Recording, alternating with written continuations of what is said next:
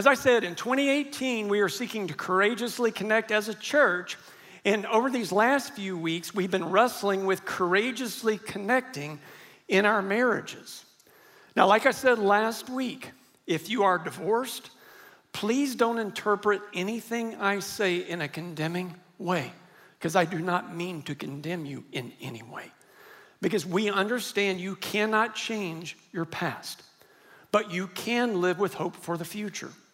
If you're single and you would like to get married, which uh, reports say that 93% of you do, then what I encourage you to do is to take these principles and prepare yourself to be a good spouse one day and you, you use the principles that we surface to, to have like characteristics that you want to look for in a potential mate.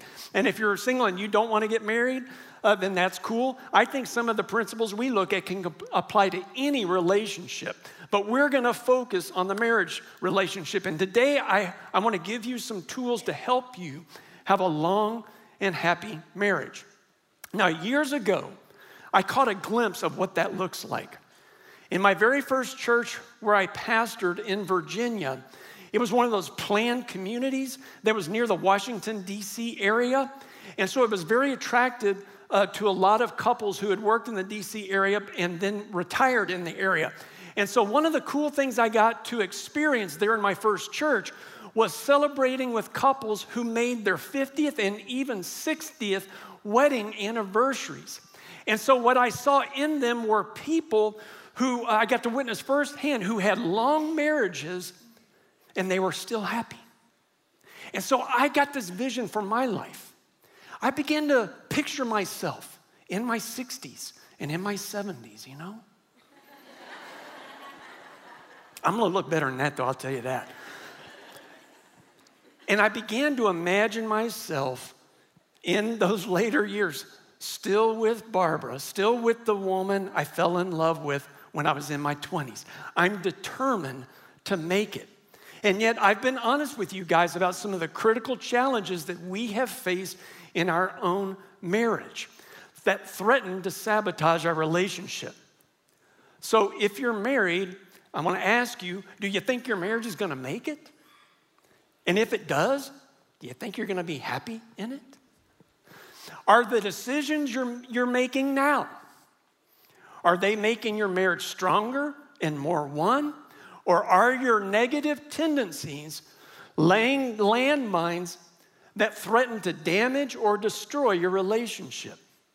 And if you're single and you want to marry, what will prepare you to have the best chance of forging a long and happy marriage?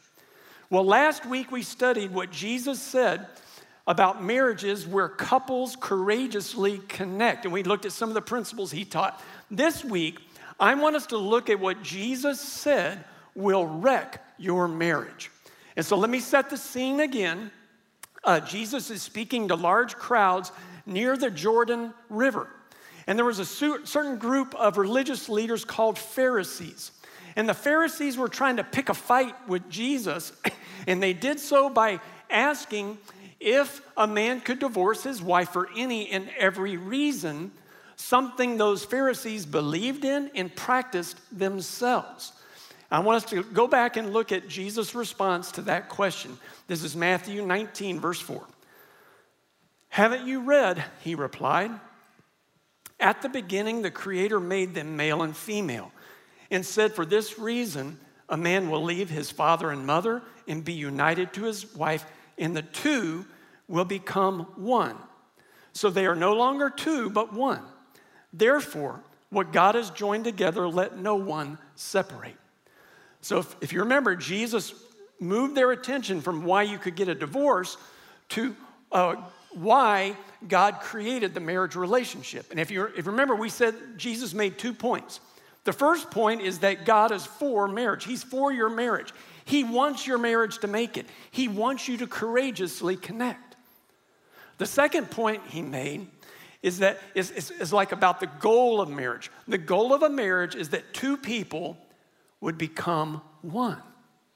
And what Jesus also said about marriage here is that God actually joins in on this relationship. He participates in the marriage. The biblical concept that Jesus is describing here is called covenant. It's, he's talking about a covenant relationship. And it's the covenant relationship that actually makes us one. Now, I think it's important to distinguish and to, to grasp the difference between a covenant relationship and a contract relationship. In a contractual relationship, people negotiate the terms of their agreement. But if a person doesn't live up to his or her part of the agreement, we feel confident to just end the agreement. A contract can be temporary and disposable if somebody doesn't live up to their terms. A covenant relationship is not like that. The concept of covenant appears all through the scriptures, and the Hebrew word that is translated uh, covenant hundreds of times is the Hebrew word chesed. Can you say that with me? Chesed. And chesed literally means steadfast love or devotion. And at its most basic level, a covenant is a committed, loving promise that binds people together. And in the case of a marriage, in, according to Jesus, it's the binding of a husband, a wife, and God. He's in on the relationship with us. And so, if you're married, it's important to view your relationship from this covenant perspective. Let your words and actions reflect a steadfast and devoted love. Don't speak words that threaten to dissolve the relationship when times get tough. Oneness doesn't develop based on a contractual kind of relationship, it's based on a covenant relationship. And if you're single and you want to marry, find someone who gets this. You do not want to be in on a contract relationship. Find someone who gets covenant and recognizes that God's a part of it with you. Now, Jesus, so Jesus challenged his followers to pursue oneness in marriage like God intended. But the Pharisees did not like Jesus' answer, the one that he just gave. And so they asked a follow up question, trying to keep this fight going. And in Jesus' response to this follow up question, he addresses the key issue that was wrecking marriages and that will wreck your marriage. This is Matthew chapter 19, verse 7. Why then, they asked, did Moses command that a man give his wife a certificate of divorce and send her away? Jesus replied, Moses permitted you to divorce your wives because your hearts were hard, but it was not that way from the beginning. Now, technically, God did allow for divorce in the Old Testament laws that guided the Israelite people. But Jesus reminded them that divorce was not what God intended. Instead, divorce was a concession. What did he say? Because too many people had hard hearts. Hard hearts. And what Jesus said in essence is that hard hearts wrecks oneness. Hard hearts wreck oneness. So, just what is a hard heart? Now, I looked up all the Greek in this and all, and that phrase is only used one other time in the, the books of the Bible that tell Jesus' story, and it's used by Jesus again. And it occurs when Jewish religious leaders were again seeking to accuse Jesus of something. They wanted to accuse him of working on the Sabbath. Now, if you're not familiar with the Sabbath in Jesus' day in his Jewish culture, the Sabbath was like, an, like this uber holiday every week. And there was supposed to be no work of any kind no work work, no yard work, no housework, no honeydew list, no sports, no nothing. And so on a certain uh, Sabbath day, Jesus was in a synagogue and he noticed a man with a deformed hand. This is Mark chapter 3, verse 3. Jesus said to the man with a deformed hand, Come and stand in front of everyone. Then he turned to his critics and asked, Does the law permit good deeds on the Sabbath, or is it a day for doing evil? Is this a day to save a life or destroy it? But they wouldn't answer him. He looked around at them angrily and was deeply saddened by what? Their hard hearts. Then he said to the man, Hold out your hand. So the man held out his hand and it was restored.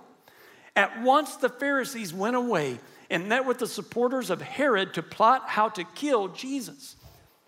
Those religious leaders had hard hearts. Their hearts were so hard, they, their hearts blinded them, get this, from recognizing who Jesus really was. I mean, think about it. They witnessed a powerful, undeniable, supernatural miracle right in front of them. But instead of feeling good and being excited and praising God, they got together to figure out how to kill him. Hard hearts cause them to see something good, but feel something bad. You hear what I'm saying? Hard hearts cause them to see something good, but to feel something bad. And when your heart gets hard in your marriage, it's the same thing happens. When our hearts become hard, even when our spouses do something good, we feel something bad. Has your heart become hard toward your spouse? You know, it can happen to anyone. And even as I prepare for this message, I feel like there were probably seasons in my marriage where my heart became hard toward Barbara. I think it can happen to anyone. So, what is what makes our hearts hard? So, Dr. John Gottman is a sociologist who studied, get this, 49 couples who agreed to live in apartments that were laboratories. And he studied these couples for 16 years. So it's sort of like that TV show Big Brother, but instead of like six months, imagine now, 16 years. They let him tape and watch every aspect of their lives. And Dr. Gottman's research allowed him to predict whether a marriage would make it or not 91% of the times. And what he found was there were four, there were four triggers that if those triggers surfaced within a marriage, that marriage would likely not make it. First trigger criticism. A complaint points out something that is annoying to you. Like if your spouse drinks milk out of the carton or, or leaves her or his shoes and socks all over the floor, that, and it really and that bothers you, okay? A complaint, you know, deals with actions. Criticism goes at the person, okay? A complaint attacks a problem, and that's appropriate. A criticism attacks a person. And if you criticize your spouse, you will create the environment where hearts will become hard. And hard hearts, according to Jesus, wrecks oneness. The second trigger Dr. Gottman found contempt. Contempt shows disgust towards your spouse with such, such actions as name calling, belittling, demeaning humor, and various body signs like uh, rolling your eyes, right?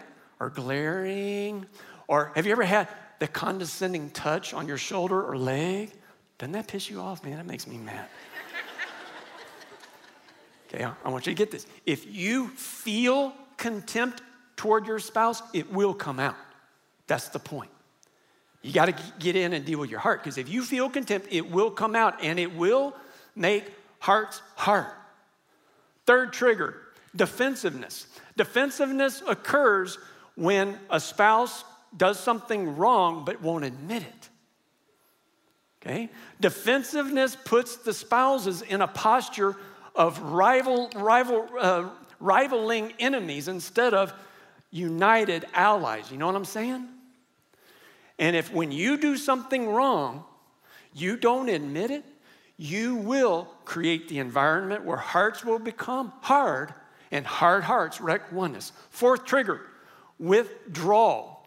Withdrawal occurs when you stop doing the hard work of pursuing oneness and instead settle for living two parallel but separate individual lives. What are signs that you've regressed into withdrawal? If you avoid meaningful conversation, if you tune your spouse out with internet searching or watching TV programs or other numbing behavior, if you have disengaged emotionally and you know it, you feel it. Or if you're sleeping in separate beds. When any of these four triggers surface in a marriage, that marriage is not likely to make it. So, how can we either keep our hearts soft and keep them from becoming hard, or if you have a hard heart, how can you soften your hard heart? And so I want to recommend three actions to take. The first, love your the person you married, okay? Love the person you married. Stop thinking about somebody else that would be better, you know what I'm saying? Perhaps the wisest observation I've ever heard about the struggles that Americans have forging great marriages. I didn't hear from a pastor or a Christian counselor. I heard from an Indian philosopher. I was in a philosophy class at UTSA, and the reporter, the, the, the, film reporter, was interviewing this Indian philosopher about the differences between you know, Indians and the way they think and Americans and the way we think. And he made this one observation. He said, You know, I think it's so interesting that in America, where we choose who we want to marry, our divorce rate is sky high. But in India, where most marriages are arranged, the divorce rate is so low. How do you account for that? And this is how that, that uh, philosopher, Indian philosopher, replied. He said, In your country, you're taught to marry the person you love. In my country, we're taught to love the person we marry. And I want to suggest to you what he says there is in line with what Jesus taught, because you know in Jesus' day, almost all marriages were arranged. And they taught their people how to love the person you marry.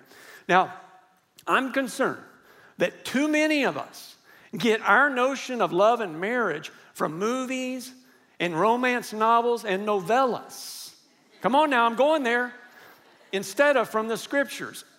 that, that Indian philosopher's statement, it does reflect God's idea for marriages. Love the person you marry. That's how you gap the difference between the ideal marriage that you're thinking about and the real marriage that you're actually in, right? You see, most of us think that to have an ideal marriage, you got to get Mr. or Mrs. Right. That the issue is I got to have I got to I got to find the right one. You ever heard that? And so you're aimlessly wandering through life trying to find Mr. or Mrs. Right. So I got some news for you. There's no Mr. Right out there. Now, there are some Mr. Wrongs out there, okay? And they have plenty of them. But you know who you're really to get? Mr. Good Enough as is, like we talked about last week.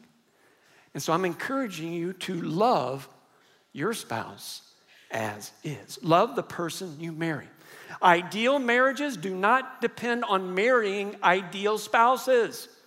Marriages become great when spouses choose to love each other. And when they choose to love each other, it helps them become more one and it softens hard hearts. Second thing that I've seen soften hearts and protect us from getting hard hearts is to get core healing. To get core healing, let me, let me explain what I mean. If we experience dysfunction or pain or abuse, either in the family we grew up in or in a previous relationship, many times we bring all that pain and all that baggage into our current marriage. And at times we end up projecting our issues with our parents, our issues with our exes, and we, we dump it all over our current spouse who didn't do nothing. I want you to get me on this. Hurt people hurt people, and hurt spouses hurt spouses. I, th- I think that's why it's critical, and it's what we teach in our church that everybody is in need of core healing from something. I've been honest with you guys about my own anger issues. That was all about core healing that I needed. And so, if you recognize that some of the past pain that you've experienced is causing you to dump your crap on your present spouse, then get core healing. And we have a program at City Church that is unique and powerful to help you get the core healing you need. It's called Peeling the Onion. To get to the core, peeling the onion, and we call it PTO for short. And so uh, it's going to start up, the new groups are going to start up in March. And if, if you know that this is the, the, the biggest issue in your marriage right now, get core healing and go through peeling the onion. So, one final action that I think will soften hard hearts is to learn how to make amends. As I said last week, marriage is a covenant between two imperfect people. Spouses will wrong each other. And the more intimate the relationship, the more painful and deep the wounds will be. I think it's critical that, that we as couples, we learn how to communicate with each other, especially when we've wronged one another. And so the way you make amends is when you've wronged your spouse, you ask for forgiveness humbly with no excuses. And when your spouse has wronged you, you forgive. Forgiveness is the key. Forgiveness tears down walls. Forgiveness heals wounds. Forgiveness softens hard hearts. And if you need some help getting there, if, you, if you're in a season where you need some help softening your heart, or you need some help setting some healthy and new habits to help you grow in oneness, we, we have a marriage program that will kick off on February the 28th. And we have seen this program for years strengthen good marriages and heal broken marriages where hearts have become hard. Now, hard hearts nearly wrecked the marriage of my friends J and D, and they have given me permission to share their story with you. So, this is their story. Uh, when, when they started dating in college, they fell in love and they believed they were ready to marry. While discussing their wedding plans, they both agreed they did not want a marriage like either of their parents. Jay's parents fought furiously all the time, and Dee's parents' uh, marriage was filled with resentment and passive aggression but they did not know how to create a healthy marriage. On top of all of the negative examples they had seen in their own parents, they also had negative tendencies that sabotaged their pursuit of oneness. As a child, Jay was severely beaten by some bullies and almost died. And then his father died when he was just 16. And Jay said, and I quote him, I didn't know it at the time, but I brought a wounded, wandering heart into my marriage. I openly clung to girlfriends from my past and wondered out loud to Dee about being married to other people. I eventually escaped into pornography for 15 years, and that led me to create completely unrealistic expectations of Dee. Dee's negative tendencies flowed out of her relationship with a father who openly told her that he wanted a son and not a girl. She said, I came into our marriage with an overwhelming need to matter. This set me up to always work harder and to be better than anyone. At the end of it all, I became a scared perfectionist. I tried harder and harder to get Jay's attention, but to no avail. So I began to build a wall, interesting word, a wall around my heart their hearts became hard toward each other. Dee eventually had an affair. When Jay found out about it, he acted like he didn't care, which hurt Dee even more. But it did hurt Jay, and he ended up pursuing an emotional affair with a coworker. Their marriage was on the verge of implosion. They eventually broke off their extramarital affairs, but they knew they needed help. Now, Jay had not grown up in church, and Dee had not been to church for a decade, but they started coming to City Church, and over time they realized that God was the missing part of their relationship. Dee trusted in Christ and was baptized in 2011. Jay did the same the next year. They said, these are their words, we finally put our faith in the name of God, in, in, in the same God, sorry. And on June 23rd of 2012, we really got married in a ceremony with friends and family. We had finally realized that to experience true joy in a fruitful marriage, we needed to choose love and to ask God to be at the center of our relationship. Jay and Dee have served faithfully here in our marriage program, and this last year, they celebrated their 25th wedding anniversary and it looks like they're going to make it. But the healing began when they brought their hard hearts before God and asked Him to soften their hearts. Has your heart become hard? If it is, I want you, I, want you to understand that your spouse can't soften your heart. Only you can with God's help. And so I'm going to give you a moment to begin softening your heart. I'm going to ask you to choose forgiveness over bitterness. I ask you to choose healing over pain. I ask you to choose love over hardness.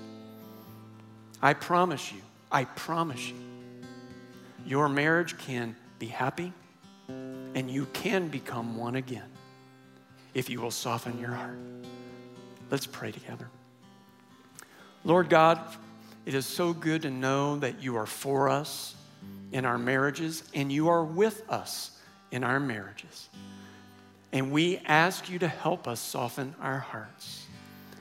And so, what, what I'm going to ask you to do is if you're married, I want you to begin to soften your heart today by choosing one wrong that your spouse has done against you and to forgive your spouse for that. And if you're single, I want you to, to pick maybe a, another significant relationship where someone has wronged you, and I'm asking you to choose to forgive that person.